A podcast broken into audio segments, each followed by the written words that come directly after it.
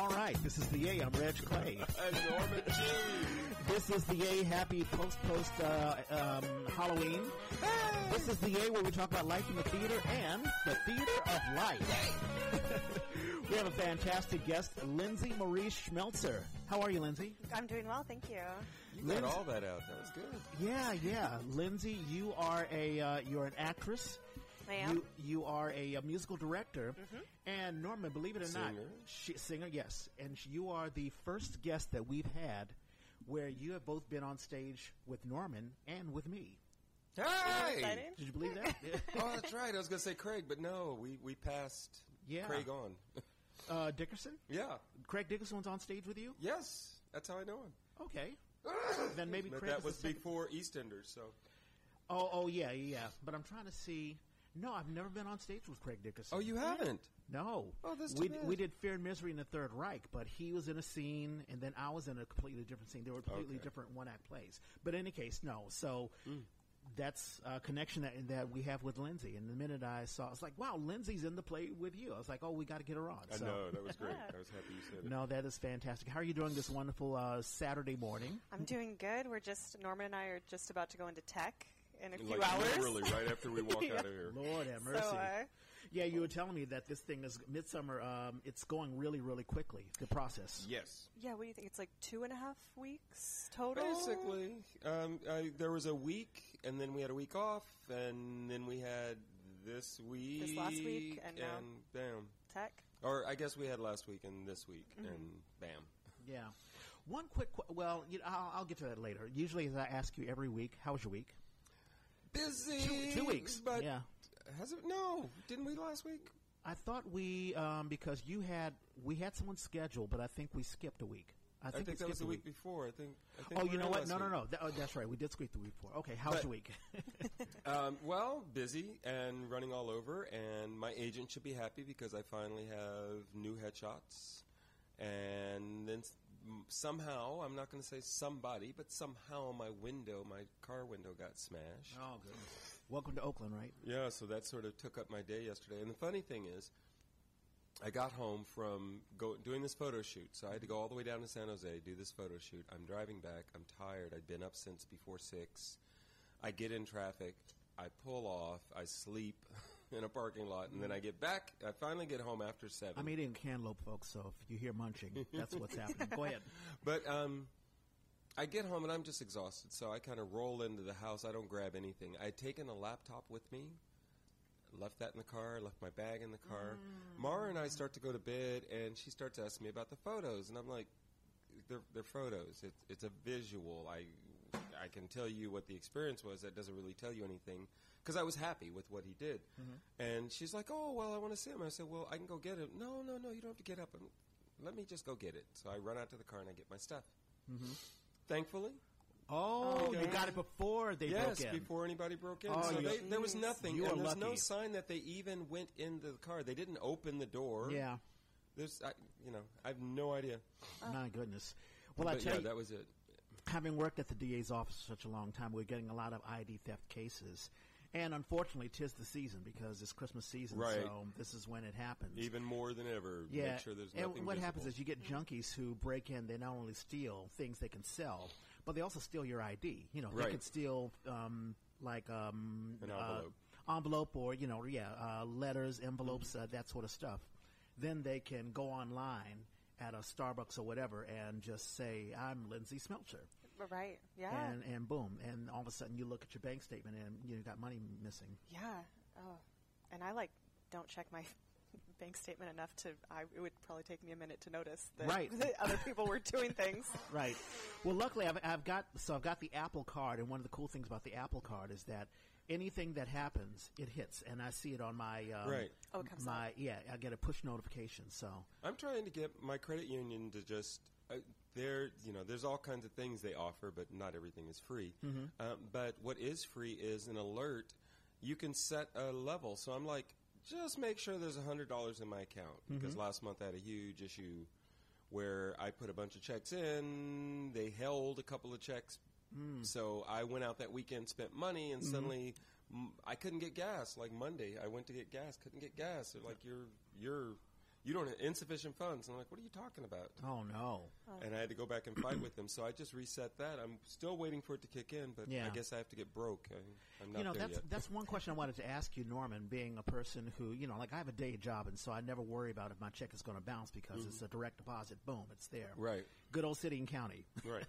but um, as do you how do you have to fight to let's say because you know you work with different people All the time. yeah. and uh, you, you don't know if the check you know you think there's one job that I had I was uh, doing stage managing Mm-hmm.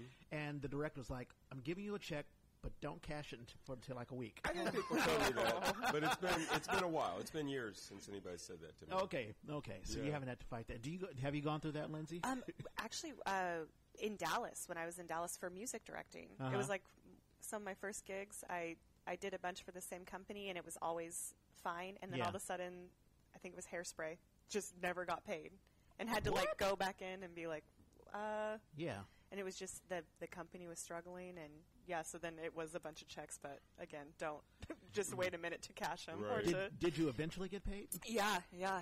It took uh, months, and the, the thing was, my whole band didn't get paid, and so Oh, then they're coming to me because I'm the ones that hire them. Right. Yeah. and it's and that's what I felt most bad about that I had taken you know these guys' time and all their effort and talent Yeah, and promised them yeah. you know money and Mm-hmm. Didn't happen. So Yeah, I'm so glad that we have you on because you know you're going to give your perspective as an actress, but also as sort of a band leader and sort of a uh, musical director. We had Mariana Wolf, oh yeah, who uh, do you know who Mariana Yeah. Wolf is? Oh yeah, yeah. So she's worked at the DMT. Oh, small world. And so she talked about you know her forays as you know working with musicians as opposed to working with actors and that different perspective. So we'll get that perspective from you. Um, Did you finish? How, how's the family? How's Dexter? Hardly seen. Oh gosh, he got his uh, senior picture. So they Uh-huh. had a day for senior pictures. Yeah. and he decided that wasn't the day. His hair wasn't the way he wanted Oh, it. okay. Um, he didn't say anything, but you could see he was a little puffy and pimply. okay. He Well, wasn't feeling it. Teenager, yeah. So he just came home that day saying he hadn't done it. He refused to do it, and Mm-hmm. of course that makes a little panic attack. Um, but there was a makeup day, and he got his stuff together and was ready, and they went, and Mara got to go in and sit while they took the pictures. Yeah. and she took pictures. Okay. Um, so that was all very happy. Yeah. Um, and I realized for him, it's fairly meaningless for him. But you know, those pictures are going to live with you for the rest of your life. Oh, absolutely. And I like, like, I like my picture. It's about as n- d- neutral and you know of the era and Yeah. uninteresting as can be. But that's that day, that time, Yeah. that, that, and it represents it. And there it is. Yeah. Because it's nice. We're my stepson is just finishing up his senior year, so He's about to go off to college. yeah, I got to get through one more semester, please. Yeah. but um, but yeah, he's you know he's finishing, and so for him, and like like he didn't come home last night. I'm I'm going to stay at a friend's house Again? I'm gonna yeah, I know it's becoming a weekend thing. I'm gonna stay at a friend's house. Yeah. and uh, and then Saturday he's actually going to Monterey Oh, okay. to another thing. Okay. So she said, "Well, give me addresses." Mm-hmm. You know, he didn't ask if he can go. He told her, and Oh. And I was like, "Well, that's their relationship." And so I just sort of the last time this sort of sort of thing came up, I said, "Well." As a parent, you have every right to know where your child is and who they're with. Uh, yeah. And so, you know, he, she had to kind of have that conversation, and he couldn't really refute that. So he always rolls his eyes and acts like it's the biggest imposition, but he gives hmm. her the information. But yeah, he'll be gone. And I do remember those errors. I did the same thing for my senior picture.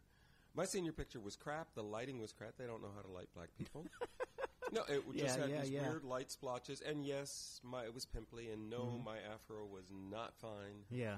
But when I went for the makeups, my afro was perfect, and they had figured out how to light me, and it, it came out fine. 1977, right? Yeah. Yeah, because there's a 10 year difference. Yeah. I, it's funny, my mother has uh, what I call the Dorian Gray picture of me. It was actually senior prom with me and the girlfriend that I had, my first girlfriend I ever had. And she just holds that picture as if it's dear life. And, you Right. know, like, this will be, you know, me forever. I'm like, well, okay, that was a long time ago. That's Right. whatever. that guy, yeah, not me. But yeah, so as I watch him go through these things, there's the panic uh, any adult has. You did what? You're not going to do what? And then there's the, oh, wait, yeah, I, I did that. Okay, never mind.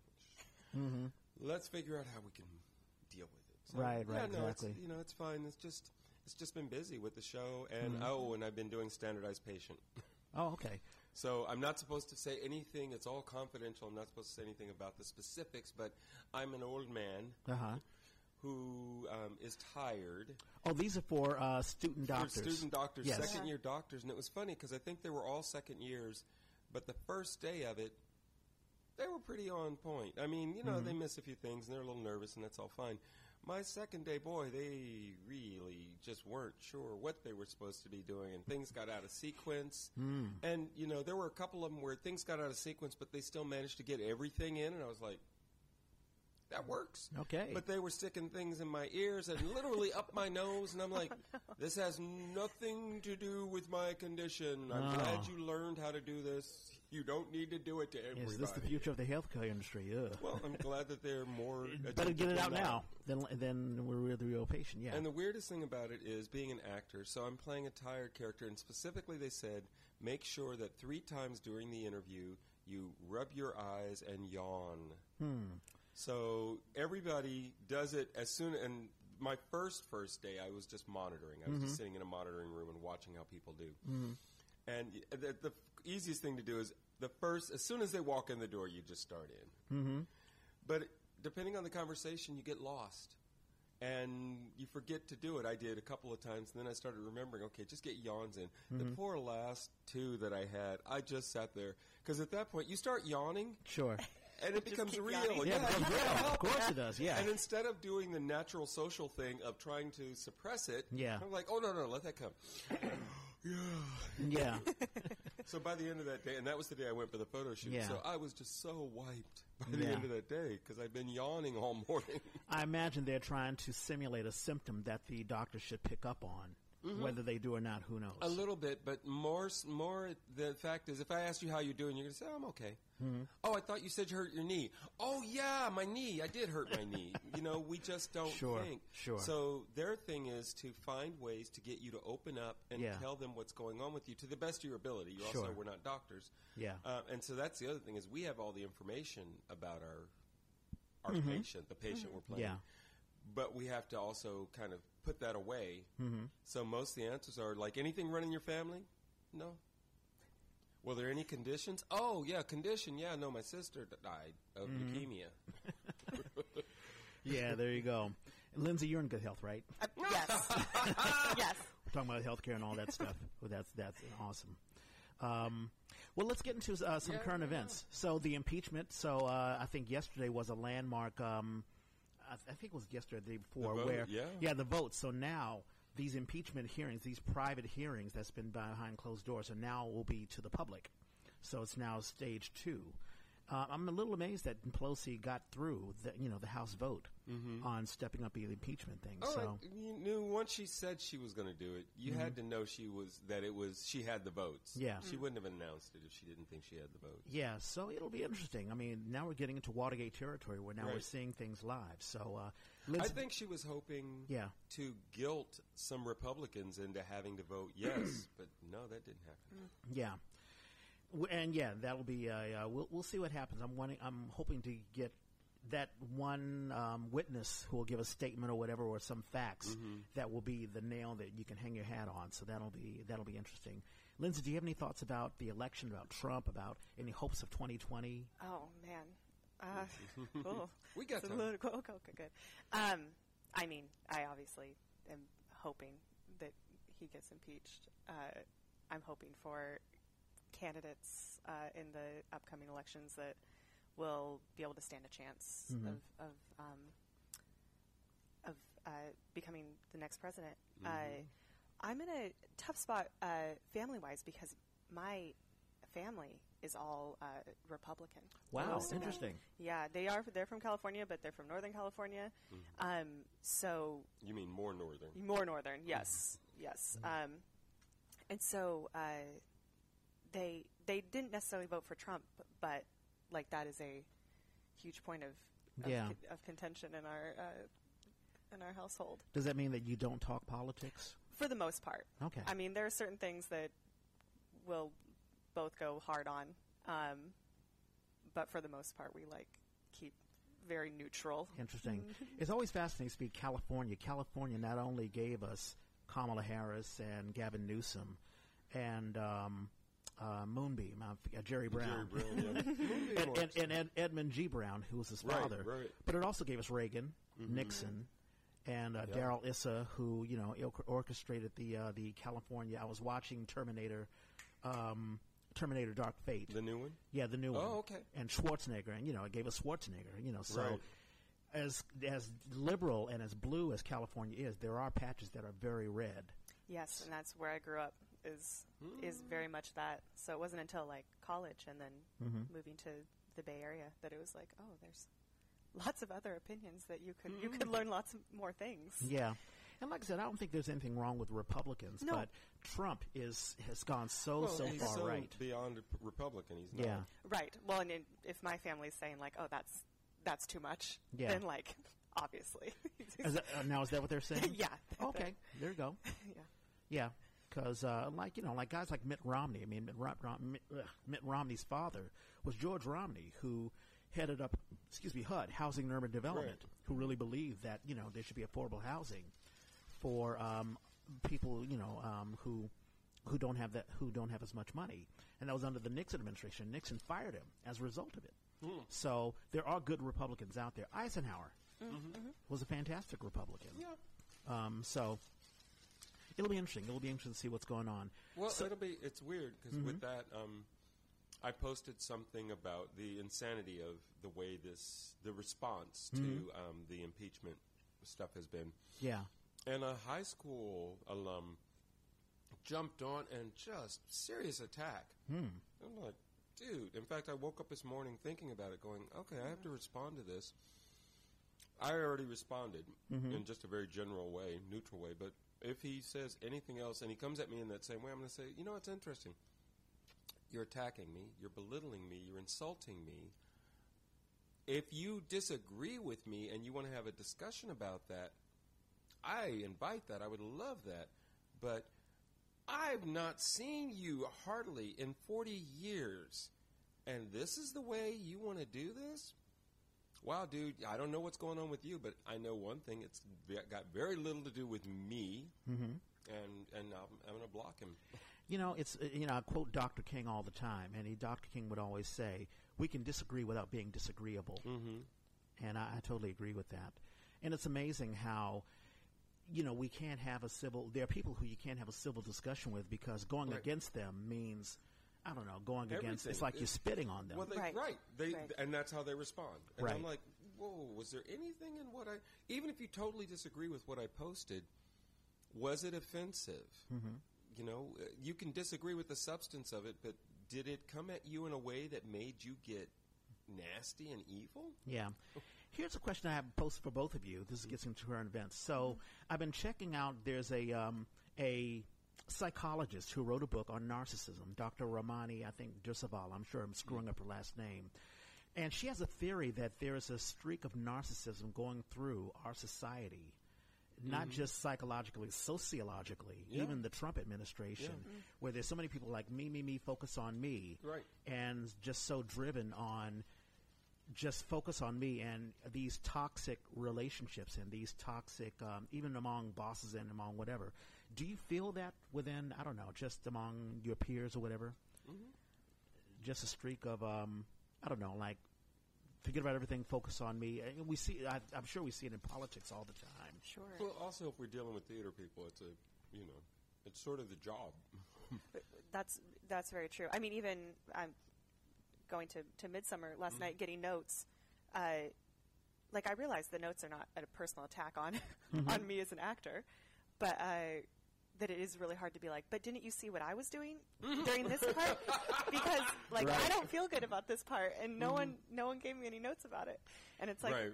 well, maybe you weren't the most important person I- on the stage Oh, at the time. yeah, well, know? I've gone through that. As a matter of fact, I went through that with Dawn. I think I may have even mentioned that to Dawn. I think it was during uh, Civil War, where she was giving me notes on Mm-hmm. Oh, right. um, Bronson.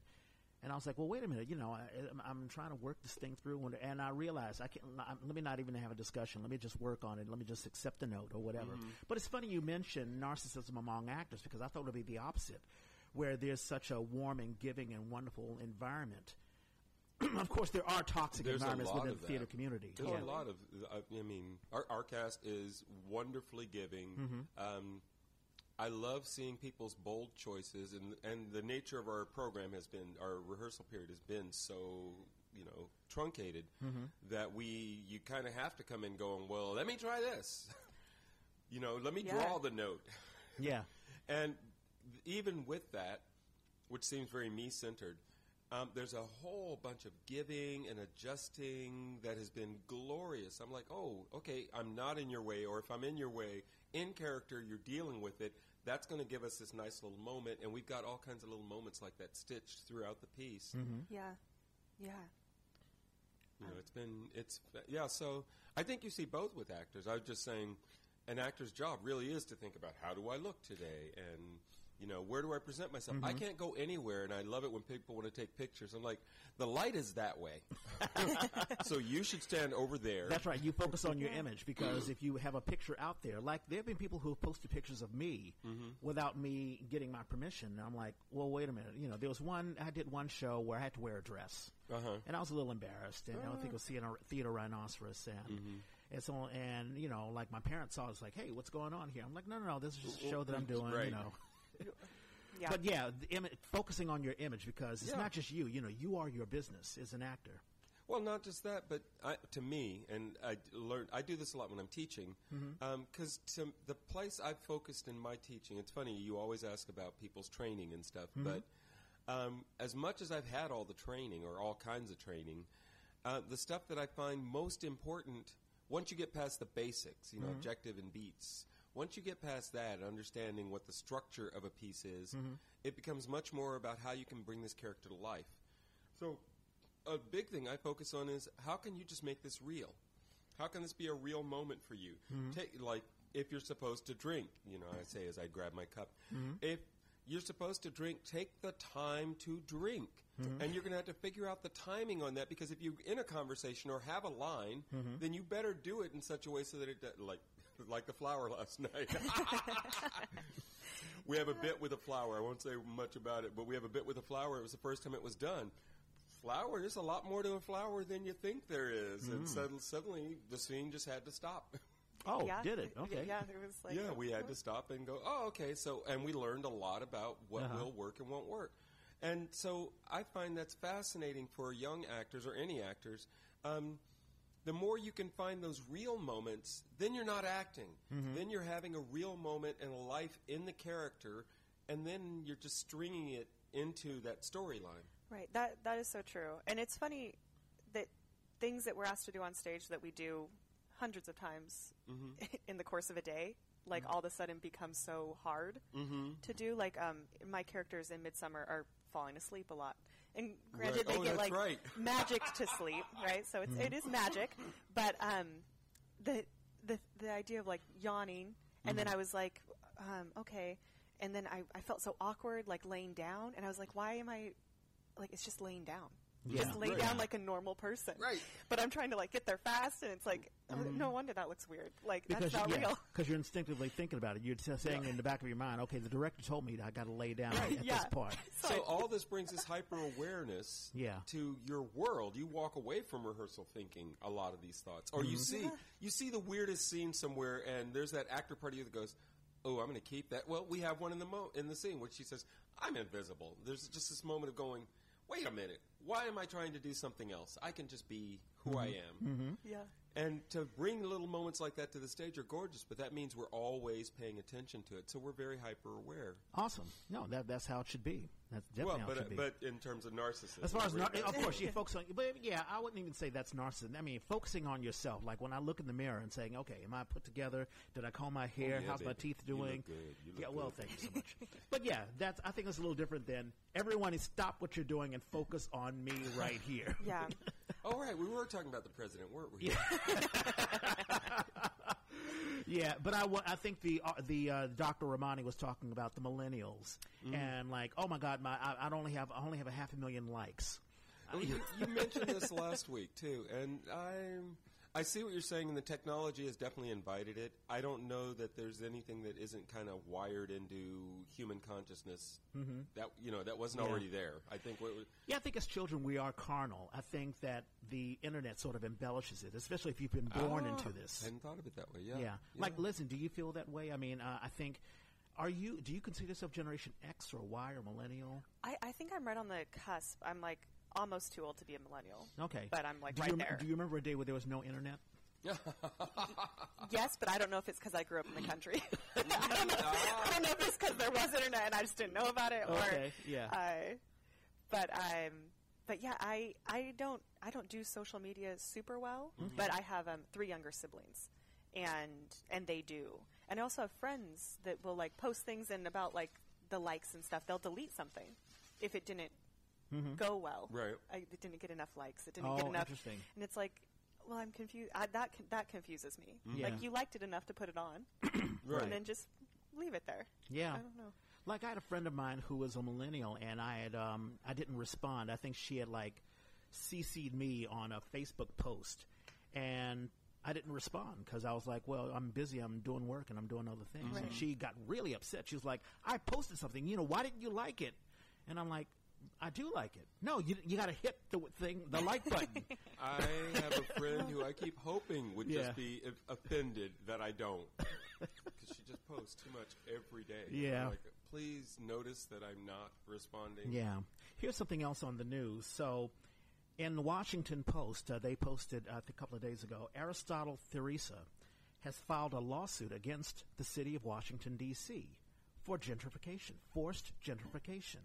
Wow. And it's very interesting. If he wins, if he wins this lawsuit, he's basically saying the city of Washington D.C. has accepted these, you know, realtors or these renters agreements Right. or whatever that allows blacks to be pushed out Right. of the city. And um, he wants reparations and damages. And if he wins, it's a class action lawsuit. It could set a precedent Right. for other cities. Holy, wow. So- no, I hadn't heard about that one. Yeah. I, I will look that up. So I'll, I'll put a link to that. And we talked about uh, the woman in India who had given birth. I think she was 70 years old. Remember Uh-huh. I told you about that? yes. So in China, a 67 year old woman also gave birth. Oh my goodness.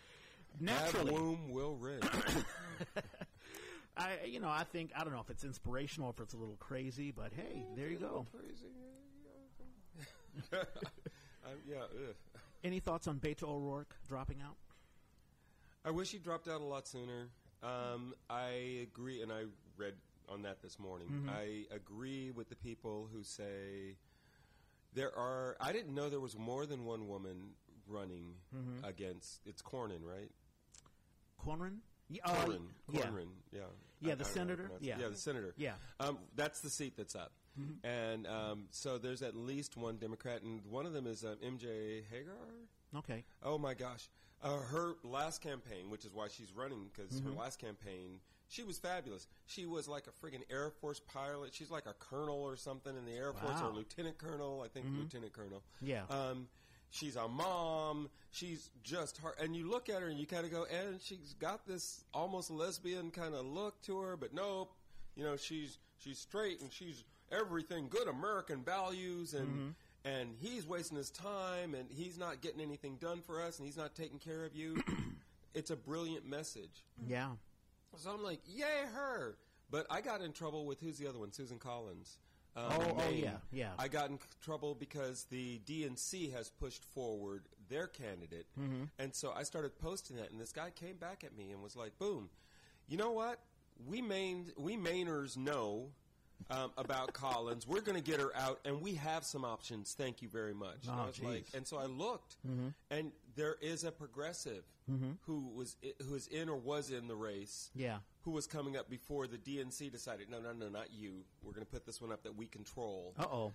And that's what this guy was responding to. So uh, now I'm going, wow, I was just kind of every time I saw Senator Yeah. Cornyn's, Cornyn's name, Yeah. I was immediately saying, yeah, there's MJ Hegar, MJ Yeah. Hegar, and now I'm I think there's a back. off. I think there's a backlash. That's how Debbie Wasserman Schultz got pushed out because there's a narrative that there's a group of people within the DNC that's pushing their own agenda and their own candidates on everyone Yeah. instead of letting the people decide. Right. Oh well. Exactly. Yeah. So yeah, no, I'm I'm I'm happy that Beto stepped out. I think he's in a good position. I think if he were smart, he would actually, and if other candidates were smart, they would keep him on the trail, mm-hmm. keep him taking that because there is that swath of okay, let's say it. There's the young white male Mm-hmm. who needs to feel represented. Sure. And Beto hits, except for the guns, Beto Yeah. hits a lot of their buttons. Yeah. So I'd say don't lose him, especially somebody like Kamala needs somebody like him. Yeah, you know, to get Texas blue. I mean, Yeah. he's the one the closest. He's the one who's Right. gotten Texas as bluer as Yeah. as many. No one else has done it be- as well as he has. But I think if we don't cut the field down pretty soon, Yeah. we're going to get into a lot of bashing. It's already happening. Uh, Sure. Tulsi, Tulsi Gabbard. Yeah. Um, I'm not a fan at all. There's some things that she says that I don't have a problem with. Yeah. Are you talking about And this, I this will thing still with, between vote for her and. Hillary? Yeah. Well, the Hillary thing was just the latest. People keep saying she's this and she's that, and I'm like, well, whoa, whoa, whoa. I thought you said anybody but Trump. I thought you said blue no matter what. Right. Blue no matter what means I've got. to You're asking me to uh, believe me. I am so. When I was visiting my brother and his little nurse asked me if I was liberal, I'm like, no, no, no. Liberal is way right of me. I'm way out there. So none of these candidates are my candidate. None of them. Not a mm-hmm. single one. Bernie is a moderate as far as I'm concerned. Okay. So please don't tell me. Mm-hmm. But I will vote for any of these mofos. I will. Do not keep going down the list, mm-hmm. especially, and don't get into a conversation with me about it because that's the worst. Yeah.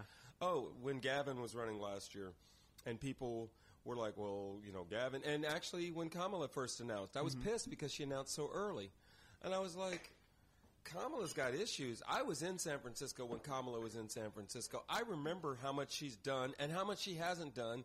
And please don't call her a progressive. Please, she's only a progressive when you from someplace else in America. Right. That's the only way she's a progressive. But I very quickly stopped having that conversation because people say, "Well, what do you mean?" I'm like, "Well, let me go down the list." And I'm like, "Wait a minute, not go down the list because if we do that, everybody's got problems. Everybody's got an Achilles heel." Yeah. You'll fa- you're going to fall into a great big hole. And that's where we're at now is they're going Yeah. to start attacking. I do not want Biden. I don't want Biden, but I will vote for Biden. In a heartbeat, I will vote for Biden. Yeah. So please, let's not go. Unless you're going to stop all corruption in government, Mm-hmm. then let's not talk about Biden's son because a bunch of y'all got skeletons in the closet. Let's Yeah. just. to wrap it up, um, I totally agree with what you're saying, and I think the field will be, you know, it's almost like grass. You know, like the grass will be chopped down a little bit, and then we'll get one, it and then is. uh, there it is. I keep celebrating every time Yeah. another one steps down. So one last bit before we get into poor Lindsey, she's been just sitting here. no, this is. Insp- I'm like, I need to do more research. Um, But so I was watching uh, my Washington Nationals winning the World Series. Congratulations! I know, and I was like, okay, how many black folks are really watching, you know, the game or even got seats to the game? Because poor Wash. I mean, it's not the Chocolate City anymore, Right. And um, Wasn't there something in the news about about that about what this topic? about that, topic? uh, yeah, I um, I hadn't really researched it, but yeah, but that's that's what's going on. But the funny thing, so Trump shows up at I think it's Game Five, I did. Now this I did and I'm like, this has got to be the stupidest president. Why don't you wait until Game Six? Go to Texas. They're Oh, playing right. Houston. Right. It's a red state, for God's sake. Right. And of course, he's so narcissistic. He's like, "Well, of course, people love me. Wait a minute, people are booing me." Uh-huh. but yeah, I've but only you, seen. you I saw the guy, clip. Yeah, and then I saw somebody did just the close up of him, and and I I've seen each once. I haven't commented on it, and I haven't reposted it because I, I just I'm I'm embarrassed. I'm so embarrassed. And I hate feeling badly for him, and I feel like he totally deserves it. But that was horrible to have a whole stadium of people. hey, he did it to himself. that, that that's where it's like, how can you not know yourself? Maybe as actors, we're like asked to know everything about ourselves. Sure. But how can you not know yourself so well that like you put yourself in that exactly, position exactly. uh, to just be ridiculed? Like, uh, and okay. it's funny. Someone was someone's mentioning Melania's face. You know, of course, Melania hasn't changed her expression And I didn't look at that, but yeah. in 17 years. Someone literally put a picture of Melania throughout the years, Uh-huh. and literally her face. I mean, she just doesn't. I mean, when we see, Mel- um, there was a clip. I think Ellen DeGeneres was walking with the former First Lady Michelle Obama in a grocery store, and Mm-hmm. Right. just having fun. You know, just enjoying themselves. So expressionate. So you know, just tactile in her feelings. You know, Mm-hmm. like she, you really feel warm around her. Geez, Melania, I, I don't know.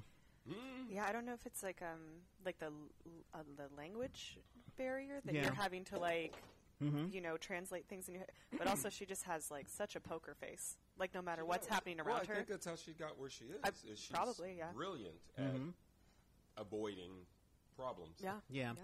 And I'm not, you know, I guess there are women who feel like, hey, the only way for me to really survive in, you know, whatever the environment is, is just to, if people just see me as a beautiful woman, that's right. fine. Right. Yeah. The yeah, proverbial mask. No, she's she's brilliant. I have a friend who actually trumpets her constantly. Oh. He's he's a little tongue in cheek, but partly he's just sort of pointing to that that you know, like I don't use the word stupid or dumb when I'm talking about Donald Trump. Yeah. Because I'm sorry, he did not get to where he is without some skills. And if That's you right. don't see that he actually has some skills Mhm. and they're amazing, he can turn on a dime like nobody. And that's where, like in debates and stuff, he is Mm-hmm. brilliant. He will realize, ooh, here's my opening. Yeah. I can. It's like the Price is Right. You just said fifteen hundred. I'm going to say fifteen fifty. Yeah. I'm just going to go right above you or right below you. Sure, Right. sure. And he's brilliant at that because now you've boxed in your opponent. They can't go the other direction. Yeah. And you've just cut them off in this direction. he's made politics into a game, and he's very good at the game, which is unfortunate. I Right. mean, Right, and I it's think at the expense too, of yeah. She's not just some dumb, Mm-hmm. you know, model. yeah. She's a smart model. Yeah. Yeah. And that's a scary animal. Yeah. So uh, you know that's.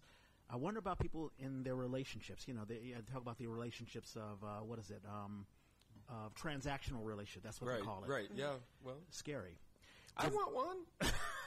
Oh, don't say that. well, uh, so transactional implies like um, who are the ones? Uh, they the political um, analyst. Um, oh gosh, I can't even remember any of the either. of their names James, I think I know Yes. you're talking about. Uh, Yes. he's, one's bald. He Yes. worked on the Clinton administration. Um, Koval or something. James like- Carville. Carville. and his wife, who's a Republican. Yes, yes, yes, And you think, or or even under Trump's, um, Kellyanne Conway. yes, Kellyanne Conway and George. Yes. Because George, boy, I thought I was leftist. George just comes out bad. It's like, dude, you're the one where I'm your buddy, and when the bouncer comes over, I actually wait until the bouncer puts hands on you before I go. Well, wait a minute, he's my friend. I don't try to get in the way. I don't try to Yeah. stop it. Yeah. Lindsey, does your is your do you and your husband talk politics at all? Um, we we do, um, not as much as we should. We we've been. Um, I mean, Teddy, my husband, is Mm-hmm. uh, very much into like the local local politics. Oh, yay. Um, so like in in Concord. So Mm-hmm. if anything, uh, the election or the Donald Trump becoming president uh, did make us like go More into active. our own Good. community and be Mhm. like, well, that is that's that. Concord so what can it, we do yeah. here? So Yeah. even you talking about the gentrification thing, uh, Teddy and I've only been there maybe three, four years, but just seeing like the whole downtown become like a, you know, a bunch of more well-known restaurants where like the mom and pop shops that we used to go to are are gone now, Yeah. and um, seeing them just get bought out by like bigger and bigger Yeah, what a companies. Yeah, um, because that was something I really liked about Concord shame. hmm when when we got there was that there were so many different cultures, and we all had this like downtown area where there we would they do um, big like Thursday night markets and um, concerts and things like that, and it was just a, a way to meet so many different people, and a lot of the local politicians would be there, and you could actually like talk to them, and um, so yeah. Wow. With that said, Lindsey Marie Schmeltzer, let's get into an origin story. Um, where are you born and raised? I um, am, am born. I was born in Chico, California. Um, I lived in Wyoming for uh, Wow. yes, Cheney for- country. Yes, yeah, yes. Um, my dad is one of nine, uh, nine siblings that Wow. they all still, most of them live in Wyoming. Wow. Um, hmm And uh, then my dad and mom came back to California, and we lived in uh, Orland, which is right near Chico. Um, but it's a big ag community. Um, I grew up on an olive orchard. That was like uh, Wow. our backyard. Okay. Siblings? Yes, three siblings, all younger, two brothers and one sister. So you're the oldest. Oldest I of am four? oldest of four. Same, just like me. I'm Yeah, the Yeah. oldest me of four. and well, depending on which side I'm talking about. Yeah, me. Yeah, yeah, yeah, yeah. Yeah, being the oldest, I mean, how is it being the big sister? I mean, were you like the surrogate mother? Um, I I mean, b- my siblings are all pretty close in age to me, except for my youngest sister. Um, so like Ethan and Austin, my brothers were both kind of like playmates. Like it was that thing where, you know, you can have friends over and whatever, but you have to let your brothers hang out with you. okay. Um, so I I never really felt like a, a mom to the, to them, Okay. but like uh, we do have very like sibling relationship. Yeah. In other words, you didn't have to say, "Hey, put that down," or you know. No, that, that's that. just my bossy nature in general. no, no, no. I've never, I've never known you to be ever bossy. But you know, that's just sort of the, you know, usually parents are like, "Okay, listen, I'm going to the store. Watch your, Oh, watch your, watch your." totally. Yeah, um, watch I guess oh, I also live next door, like growing up next door to my grandparents, Mm-hmm. and then across the orchard lived my aunt and uh, some of my cousins. Pretty So yeah, we live all uh, very close to each other. So there were so many adults that they, they don't. They Mm-hmm. Oh, okay. Oh, oh, there you go. Um, now with my sister, we are 12 years apart, and so I feel like I have a much more like uh, motherly relationship Yeah, with her. maternal. Where she'll, yeah, where maternal, she'll yeah. come and ask me questions and stuff. I get to Yeah. give advice. and, Yeah. Yeah. Now, were you involved in your in your younger years in theater or in music? Because I know you more as a music person. Yeah, um, when I moved to back to California, uh, my grandma put me in piano lessons like right away. So uh, when I was 7 um, so I did twelve years of classical piano. Wow. Um, yeah, my great grandpa was a, a jazz musician. and that right? He, yeah, he traveled with uh, orchestras like up and down uh, California, and he Yes. played piano. So like big band period. Yeah, okay, yeah, the for swing, like big, band. dances. Yeah. Oh, cool. Um, and so that was my grandma's dream was like someone will play the piano and we'll, we'll be able to give this piano to Mm-hmm. someone. Ah. And I ended up being the first grandchild and the one that does that. Ah. Um, so I did choir and stuff. Um, I came from a very small uh, town. Our graduating class was like 115, 130 when I graduated. Um, so our theater program was so small. It Yeah. was like 10 of us Yeah. putting on But did you have the bug? Did you have the theater bug? I did. Um, uh, I used to watch old musicals uh, with my, my grandparents, um, and I knew like I wanted to do something in music, um, but I also really liked theater. And then when I was applying for Chico State, there was a musical theater option, and I was like, "That sounds great." I had no idea what that would entail, but that is what I did. Fant- okay. And is that where you got your bachelor's? that is yes. Okay.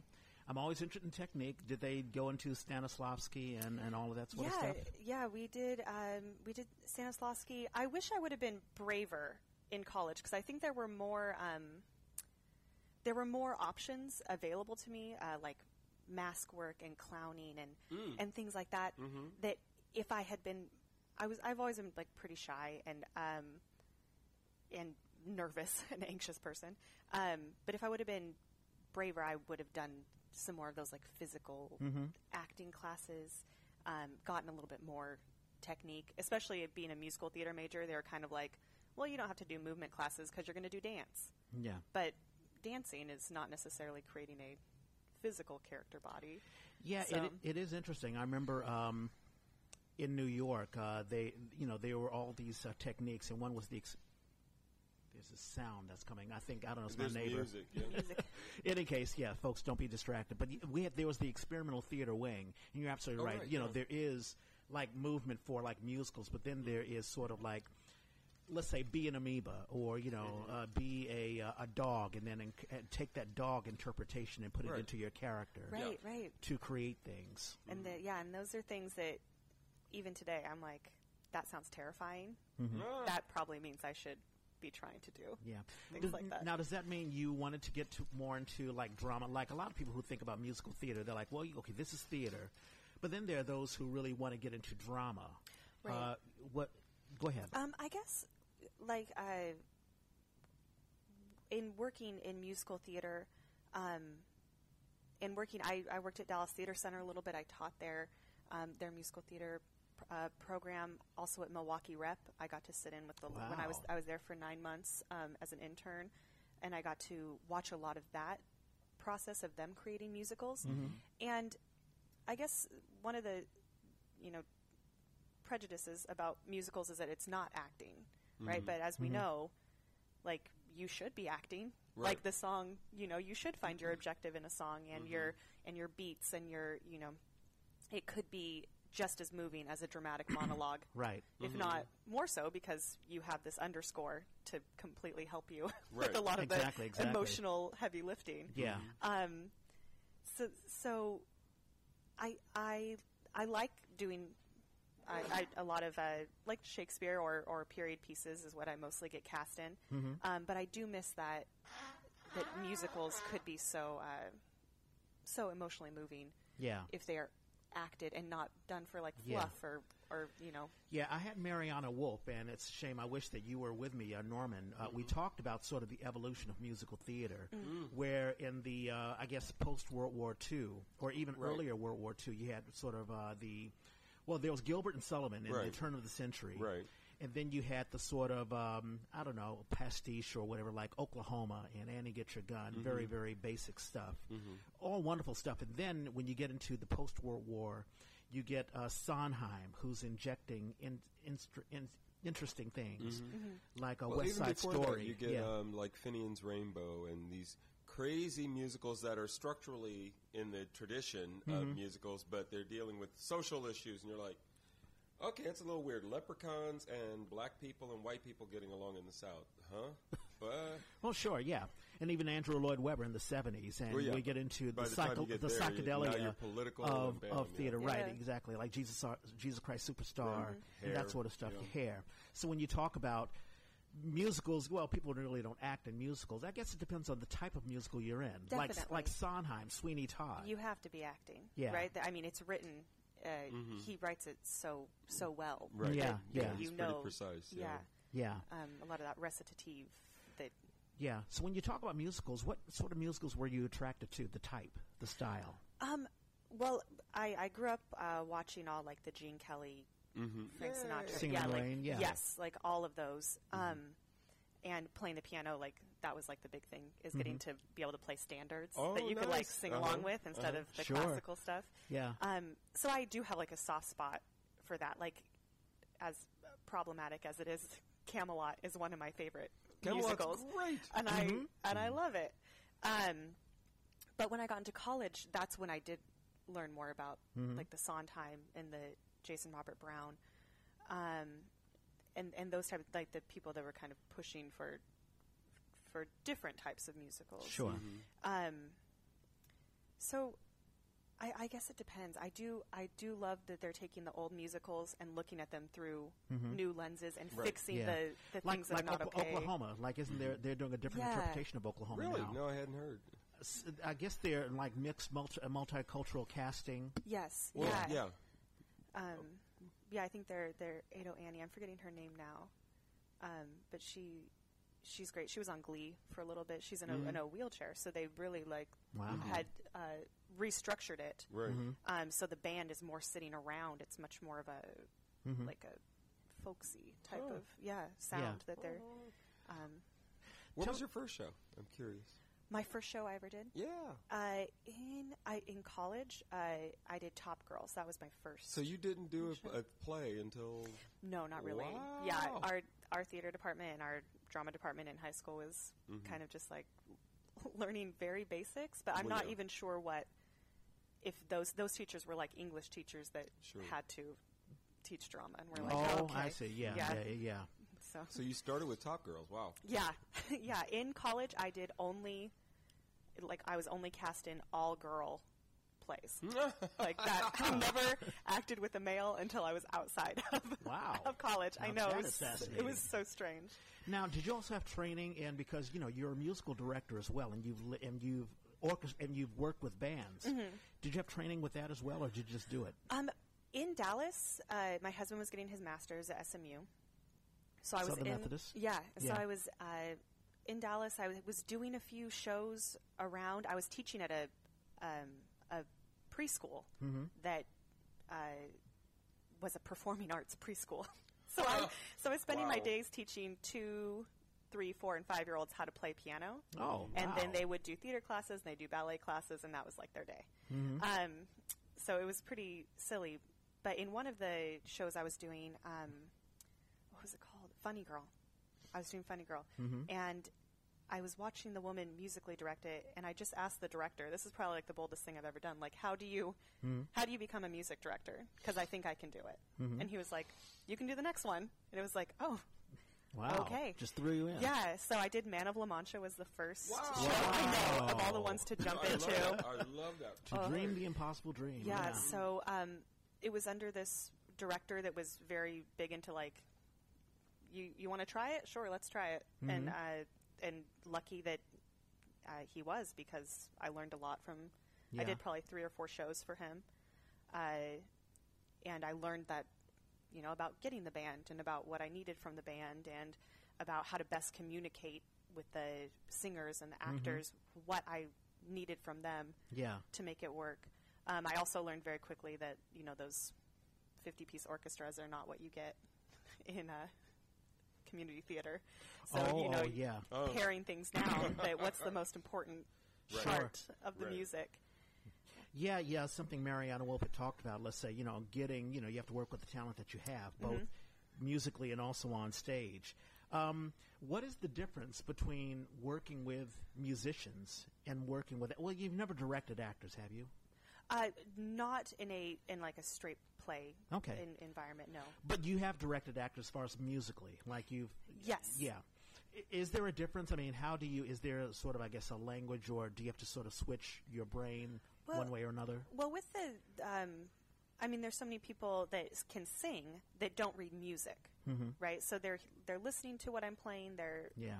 I think I qualify in that. I I read slowly, but I really pick up by ear. Sure, and you- and you pick up mm. quickly by ear. Yeah, so like, um, so it's like knowing how I mm-hmm. can talk to you Sure. versus how I can talk to someone who has no idea what the music says at all. Mm-hmm. It doesn't even know like what black dot should I be looking at to know if it Sure. goes up, you know. Yeah. And then when you get a group of musicians together, mm-hmm. you already speak that common language. Right. Right. So, so a lot of things can be shorthand or like left unsaid Mm-hmm. um, because you're going to follow what's what's written unless we've decided, you know, Mm-hmm. Yeah. we're going to try something new. But I'm sure you also work with musicians. I think we even saw it in when you directed, um, when you musically directed Women on the Verge. Mm-hmm. You get different musicians who are used to learning a different way. Oh, definitely. Um, it, for Women on the Verge, um, Dup, the the drummer, Dup had, Croissant, yeah. had never played a musical. And he was fantastic. He was fantastic. Yeah. He he really he 110 percent put himself into that play, Mm-hmm. um, buying new like strange percussion pieces to Yeah. like play for certain songs. Yeah. Um, and so for him, it was me trying to teach him, like, or not teach him, uh, show him, like, where things, you know, where it wasn't as strict as playing with a band, where you know, oh, for sure, the song goes like this, and it stops and starts. Like I think specifically with model behavior, Oh. that is such a, I mean, just time wise, because the time signatures jump, doesn't, Yes. doesn't it? Yeah, and so, and it's also like I am the music director, so I should be in charge. But a song like that, m- my piano isn't going to, you Right. know, override Dup's drums. The Yeah. drums are much more prominent in that piece. Yeah. So it's also like with the band, knowing who's leading when. Yeah. Um, and, and knowing, you know, sometimes Caleb, the second pianist, would take over because he's playing the melody Yeah. you know and so it's it's kind of that give and take of like Mm-hmm. who and and knowing that like i don't always have to be in charge Yeah. like dub should definitely be in charge of certain songs Right, exactly. it sounds like you've traveled a lot. Like you've been to Minnesota, you've been to Mm-hmm. Texas. I imagine, you know, maybe uh, did your husband bring you there? yes um, for for uh, moving to texas it, he was getting his master's so we were there for three years. Um, after he did that uh, we both got internships at milwaukee rep. So we were there for nine months. Wow. yeah. Um, and that was awesome. Um, a, a just really great theater community um, i would never want to live there full time it turns It's out got to be cold. yeah, I do snow very poorly. Oh. Um, but I loved the uh, community there. Yeah. Um, and then Teddy is from Concord, Mm-hmm. so when it was like, where do we go next? Hmm. He was like, I want to go back to the Bay Area, and it was like, all right, sweet. And when and when was that? That was maybe six years ago now. Okay. Yeah. Yeah. How is um how is Bay Area life? And this is what I ask everybody. How's Bay Area theater treating you? Are you getting what you want out of it? I think so. This is um, from Dallas and, and Milwaukee, the Bay Area is definitely more laid back. I Mm-hmm. like that about the like audition process, and um, just You the, mean just less proc- formal then? Yeah. Can you can you contrast? Oh, them? sure. Like, um, I mean, in, in Dallas, it was like expected that you wear like your best things Oh. To to do the, you know, if it's, and for some reason, I mean, Texas they they do everything big, right? Um, in community theater, even more so. That you were like, they had like a It sounds like- pretend idea of what an actor was. That you would, So Okay. if it's you know, Oklahoma, you come in Yeah. your best cowboy. If Yes. it's Amadeus, you come in your best you're- yeah, yeah, that you're just um, that like the look and the presentation was very important. Um, where I feel like in in Bay Area, if you're bringing the talent and the Yeah. you know the Well, the work to it, Uh-huh. that it's just much more of a. It sounds like it's it's scene. less or it's more superficial in other areas where it's like you know if I s- if you look the part, who who ca- who cares what's inside?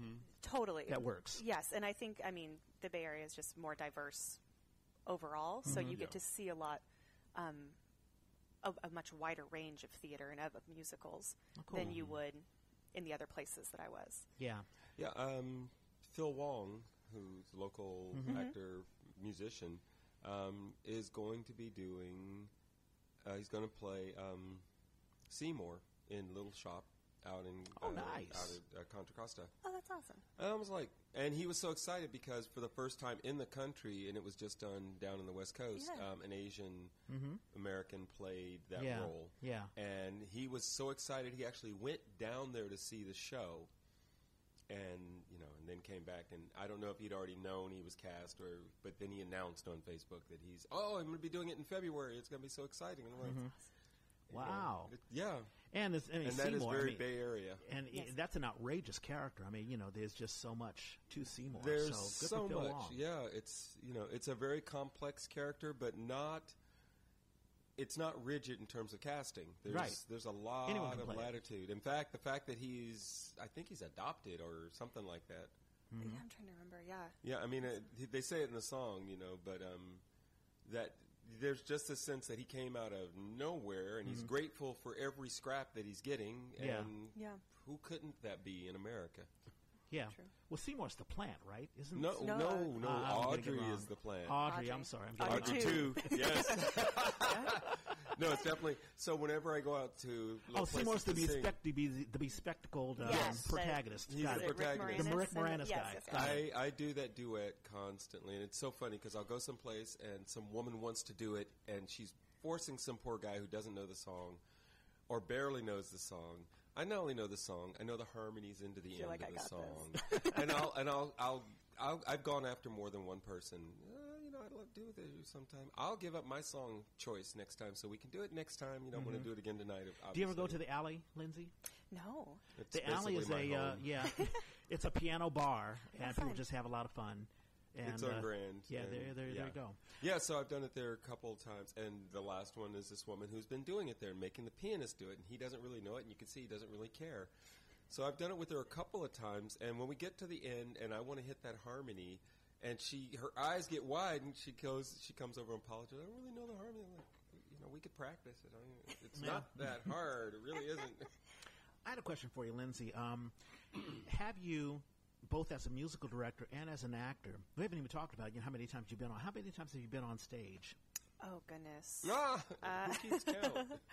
I mean, yeah, I, uh, But I uh, guess you have been a lot. I mean, you've spent. Yeah. Because you, have you spent more time as a musical director or more as an actor? as an actor, Okay. especially in the in the Bay Area. Um, Women on the Verge was the first time that I was the musical director. I do a lot of Oh, things uh-huh. where, especially with Shakespeare shows, which I do quite a few of, where they know I play a lot of instruments. Mm-hmm. They know I can get other people to sing harmonies and stuff, Yeah. and so I get put in charge of the music. Okay. Um, but uh, Well, what else do you play?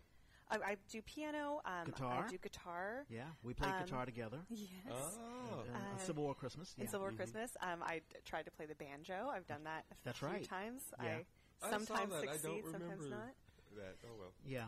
Um, yes, those are those are like my main ones. Yeah. And then I'll kind of learn an instrument here or there, like Yeah. a song or something. Have you ever had to deal with sexual harassment or sexual uh, discrimination um, just as as either a musical director or as an actress? Hmm, that's a good question. I I mean, as a as a musical director, I think I get a little bit more of like that I'm in charge, so like Mhm. people don't want to ruffle feathers of people that are in, in, Sure, in sure, positions sure. of power. Yeah. Um, but um, actually, this this summer, I had I was dealing um, I was doing some shows, and uh, it, it was a it was Pericles, which Oh, uh, yeah, there's yeah, yeah. and so the daughter gets like sold to a brothel and all this, and it was just the way that some of the people talked about her, like the character, Right. not Mhm. necessarily even Right. me, Sure. but using words that I wouldn't Yeah. use and referring to to me as the character Right. as those words and it it was just such a strange uh, in, in, so it wasn't I guess it wasn't necessarily And- like and no- sexism but But no one checked in with you to It is, see well- your reaction, to see are you okay? not or, yeah. not right away and Huh. and so and I went to one of my friends that was in the show with me and I was like this is weird wasn't Mm. it because there was a lot of even um People So- felt free to, to yeah talk like and that. yeah because of how the Yeah. character was dressed and how Right. the but it was like but that's not I didn't choose to dress like this Sure. Right. like Right. they gave me this costume It's like you're if your character is playing a prostitute and people start treating you as a prostitute, that's exactly what yeah. it was like And it was- merging your character to you. right and it- unfortunately with Shakespeare there's just a lot of times the women characters are Right. those type of characters Well, or all the stuff that we deal with about virtue, and you know, it, and, and it's always a black and white sort of description. You are either virtuous or you are a whore. exactly right Mm, yeah. and um so that like and I, I had taken a big break from acting Yeah. uh, so the summer was the first time in two years that I had Mm-hmm. it was um, r- almost right after Civil War Christmas that I was like Sure. I, I'm burnt need a out. break. Mm-hmm. I need a break. Yeah, I want to choose things that will like be fulfilling instead of just choosing everything that comes yeah. my way. Yeah, yeah. Mm-hmm. Um, so I had like chosen this, and I was like, why did I do this to myself? Like this Mm-hmm. is. Did you ever talk to the director or the stage manager to check in? I mean, or was it a big deal? I mean, did you just sort of just say, "Okay, this, I just got to roll with it"? I mean, I think it it was a big deal. A lot of the actors uh, check would come and check in with me to be like, Are, "Is this?" And then by the time it was, we you know we were like in tech and it was over, and so.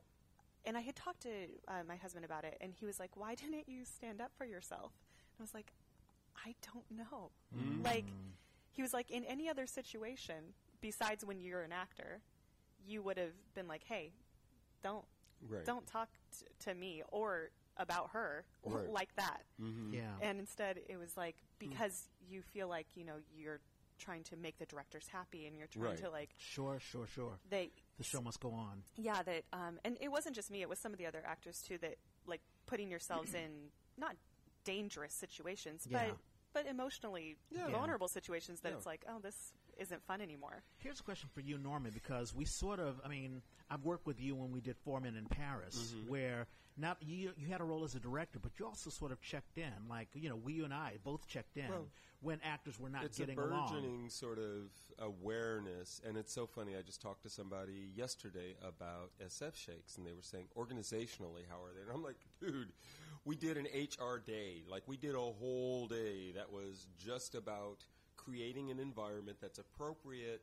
Them saying what they, you know, what their standards were, um, and really laying that out and making it. They just couldn't say it enough. They said it so many times that if you had any questions or if you had any feelings that you were uncomfortable, um, and they actually designated a um, ombuds person, um, buddy. They decided to call him. Um, because and we had two, we had a male and a female, mm-hmm. um, so that you always were invited to say if anything feels weird or anything you're not sure about or you have concerns, please express them. We want to know about them. I think it's a relatively new thing. In the smaller the organization, unless the person at the top has a huge awareness or the director coming in, somebody mm-hmm. like that has a huge Yeah. awareness around this, I think it's maybe a while before we see it across the map, but it's it's happening and it's it's nice to see. Yeah, and I think unfortunately those things will have to happen when something happens, right and that's unfortunate. Well, I think two things. One Yeah. is that's one, and then I think the other one is the more like if you said about being musical director, Well, musical directors get pushback, but you're right. You're given a position of authority, and if you felt like somebody wasn't hearing you, and that this might be part of what the issue is, you could therefore address it as we become more aware of this. You can go, hey, this isn't just me being a complaining woman. This is me being an artist saying somebody is treating me like Right. I'm somehow not valid because I'm a woman, or I think there is, and I'm curious, you know, to have this dialogue. Right. More and more places are being open to that, but I think it's just beginning. Yeah, and it is hard to like as as an actor that you you know you want to get work. Right. So a lot it's, you're like trying not to rock the boat, Right. but then if no one ever rocks the boat, then how Right. are things going to get done? And also, I mean, community theater. I mean, I hate to say it like community theater because I treat what I do as professional, and Yes. you know, we all try to be as professional as possible, Right. Mm-hmm. regardless of what we get paid. Right. Mm-hmm. I don't want to have a day job. I didn't even ask what your day job is. It's teaching theater, Teaching children- theater to Yeah. children. but you you have your day job, and then you do the theater thing in the in the evening, and you're taking away time from, let's say, your family and all that Right. stuff. To deal with all that, I mean, why am I wasting my time Right. Right. in an environment where I want to feel fun and I want to, you know, enjoy Mm-hmm. myself doing this thing? If I'm going to be, um, you know, because someone looks at me as the character, Right. Right. Uh, and and that's yeah. not to say that I don't want to do do stories that that you know Right. talk Yeah. about gender and race and, and those like hard issues. I Yeah. do want to do that. Um, but yeah, I don't I don't want to be considered a Right. prostitute Right. when I'm just Like, pretending. uh, you know, I did Grey Gardens at the uh, the Town Hall Theater. That was really not, I mean, not Right. Town Hall Theater, uh, D, the DMT, the Douglas Morrison, and it was my first time getting into musical theater in a very long time. And I had to play a butler. Mm-hmm. And I was like, "Hey, listen, okay, I am playing." I didn't even have to say it. I mean, I was treated with respect. I mean, it wasn't like, "Oh, there's the butler," you know. Get, Right. Hey, Reg, you know, Reg, come here, butler. Reg, Yeah. can you get that chair? Right, exactly. So I feel good about that, but but I can understand that if I had to, let's say, play a butler or let's say play a slave. Mm-hmm. Let's Civil War Christmas. You know, we went through that where Right. we had characters who you know both played slaves or played you know characters that we are you know that we are not, and of course we don't want to be treated that way. Right. So I think your point is absolutely valid. And it's just a shame that the director didn't just look, and that's hmm. why I was asking you, Norman, if you have a job, because a lot of times as a director, you may be distracted. You're trying to get blocking in. totally. Well, there's the creative side, but then there's the institutional side, and you do have that responsibility as well. You Yeah. just do. Yeah. So yeah, with our rehearsals, I, I, you know, I was very. In fact, I talked to you about it immediately. I was like, okay, we're going to have a rehearsal where there's going to be one woman in the room, and we're doing like a bedroom scene. That's right. Can we make sure that our female producer is Mm-hmm. here for that rehearsal? She doesn't need to be here all the time, but she needs to be here that night. that Yeah. time, yeah. Please. And we checked in with uh, with Priya, and Yeah. also we had a bedroom scene with two men, Right. Yeah. And we made sure that you know they felt good and that we were tried treating to them make with sure. Yeah, respect. nobody else called. We're gonna, you know, let's get relaxed. Let's get comfortable. If you want to try it with your pants off tonight, go for it. Know that in performance, that's what we're aiming for. Right. But not. No, you know, I don't. I don't need you to strip down. Honestly, Right. we can all keep our clothes on today, and I'm okay with that. Yeah. Yeah. Just know, as an actor, you need to figure out what you're going to do as we get towards Mm-hmm. performance. Well, and maybe that also comes, Norman, from from you being on stage a lot as well. Yeah. So you like can empathize with like what that would be like, Yeah. as if we're some of like the directors and stuff that that's all they do. I think sometimes they forget like what they're asking. yeah, Like we're not like a puppet. Like Well, you know I they think can't. organizationally, it's it's really where I got that because Hmm. as an actor, I do what you were saying. Oh, I have to take off my pants tonight.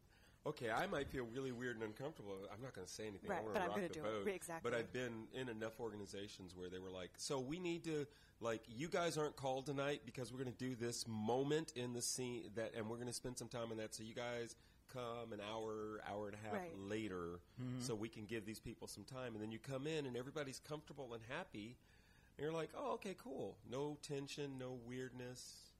You're like, oh, that was a smart thing. I thought, Right. you know, that's our scene. Why am I not here? Oh, because I'm not in that moment. That is not my right. moment. I don't. I don't need to be there. but it sounds like that was an isolated incident. It sounds like that was a aberration, which you had to go through. Yes, yeah, and because the people that I worked with down there, they work there all the time, and they're like, "Yeah, that was that was really weird." Yeah. and I was like, "Okay, You've done a lot of work. This is the last thing before because we're running past the hour mark because we're having so much fun. Ah, Um, You've worked a lot at the Town Hall Theater. Uh, is there something special about the Town Hall that you enjoy? Um, I mean, I love uh, the administration there. Um, I love uh, Susan, the Susan Evans, Susan the Evans, yeah. uh-huh, the Yeah. um, artistic director. Uh, what they what they bring to the table. Mm-hmm. That they're always. Susan loves like old theater. Mm-hmm. She Right. loves like Chekhov Yeah. and stuff like Yeah.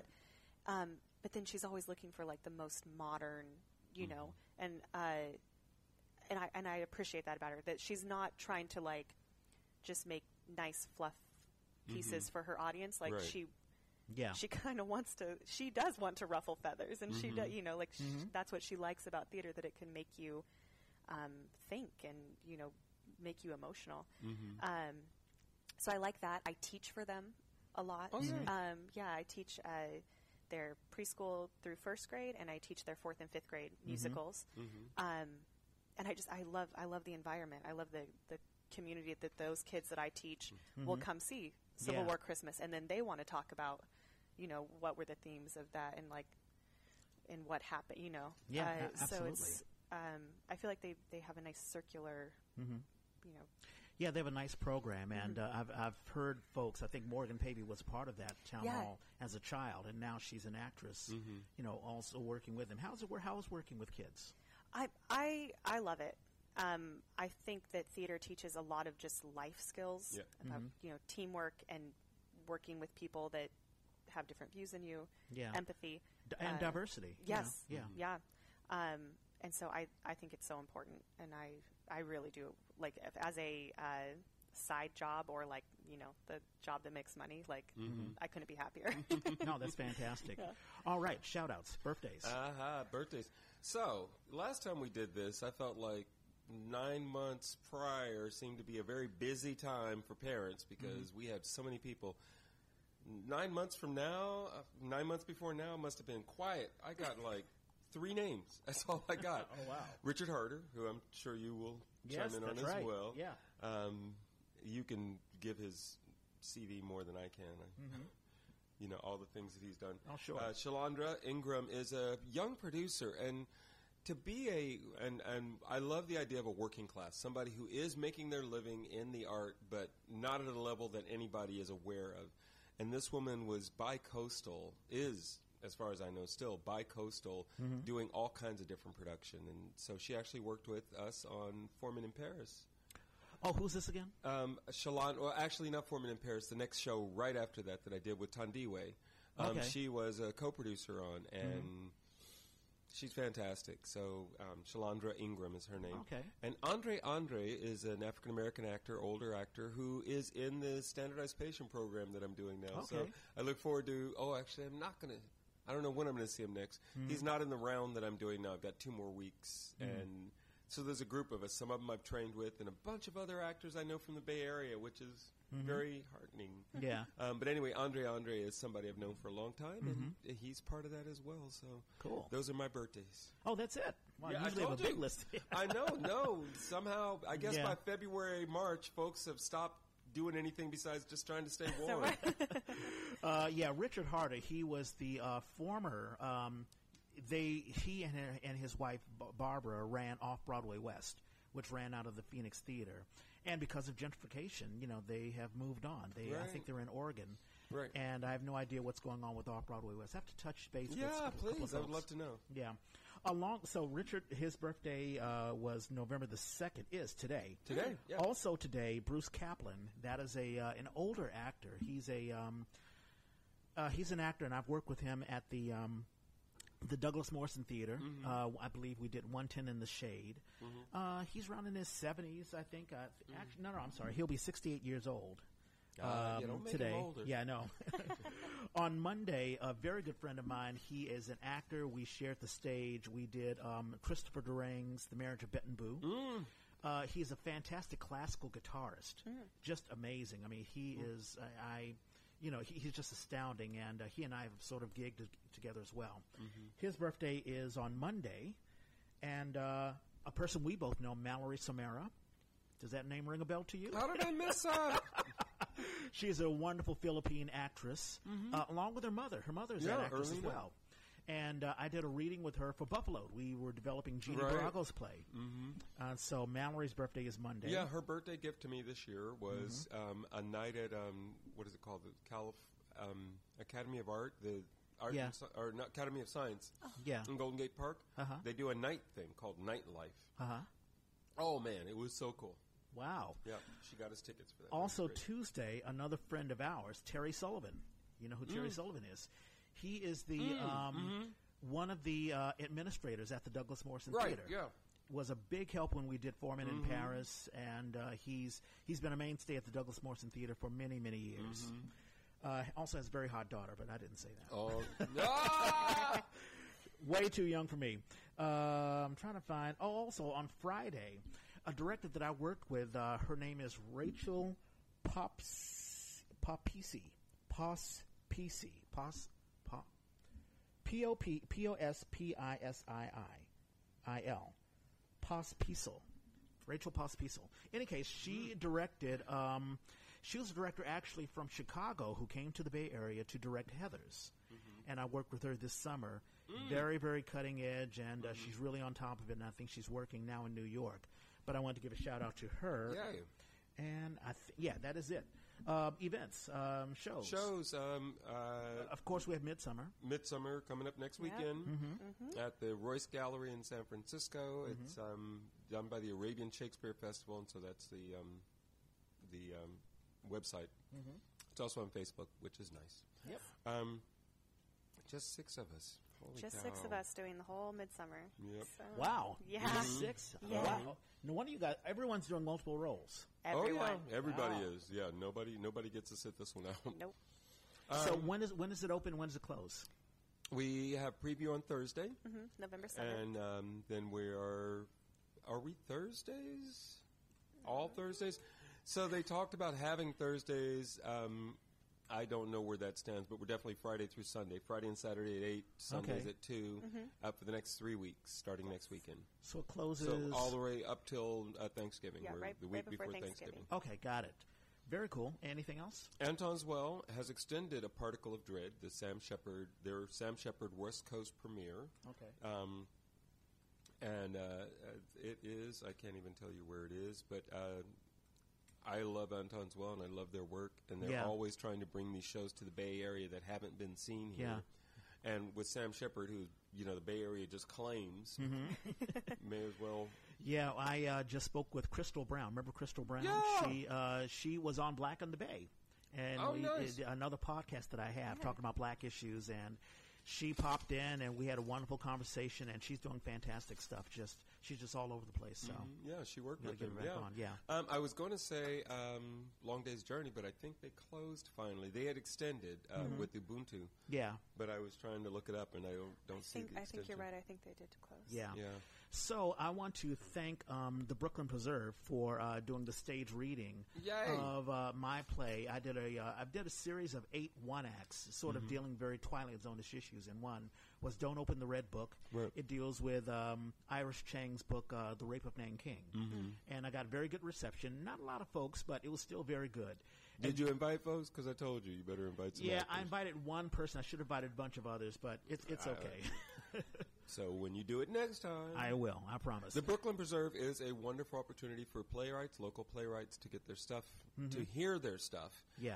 Um, they provide you the space. That's that's, and they'll make copies for you. You know, and there's you know there's Mm-hmm. Yeah. light refreshments. Um, they kind of they're trying to develop an, an audience to come for this, and they want their audience to participate, Mm-hmm. which.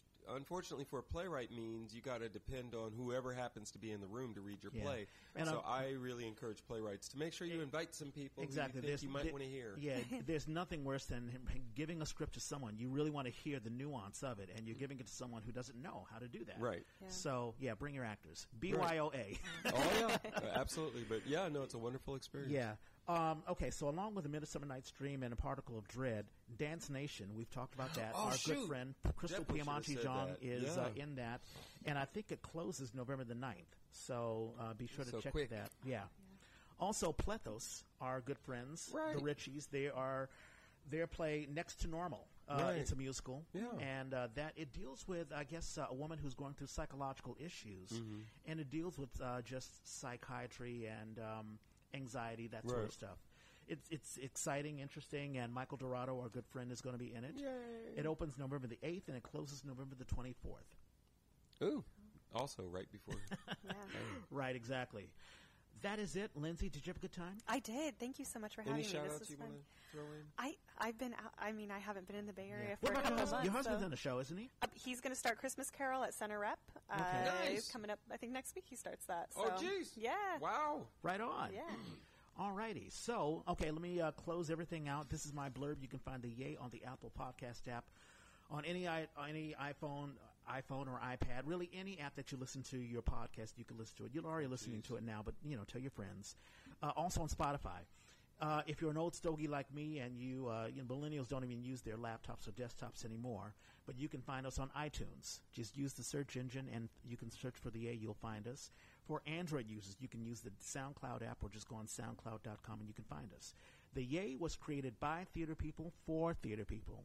If you have a show you want to advertise or if you just want to advertise yourself, let us know. Hit us up on Facebook, Twitter, Snapchat, Instagram. I'm at Reg Space Clay. And I'm at Who's Your Hoosier Lindsey, do you have uh, any? Um, website, Yeah. Facebook. Uh, I have my Instagram at L Schmeltzer. So- Schmeltzer? Got yeah. it. Is there a space behind it? No. Okay. That's S C H M E L T Z E R. That's it. There you go, folks. So if you're looking for a, uh, a, a musician, a musical director, Yes. uh, actress, you the right and the singer, Singer. right? That's right. You're a singer as well. Uh, hit up Lindsey Schmeltzer. You can't go wrong.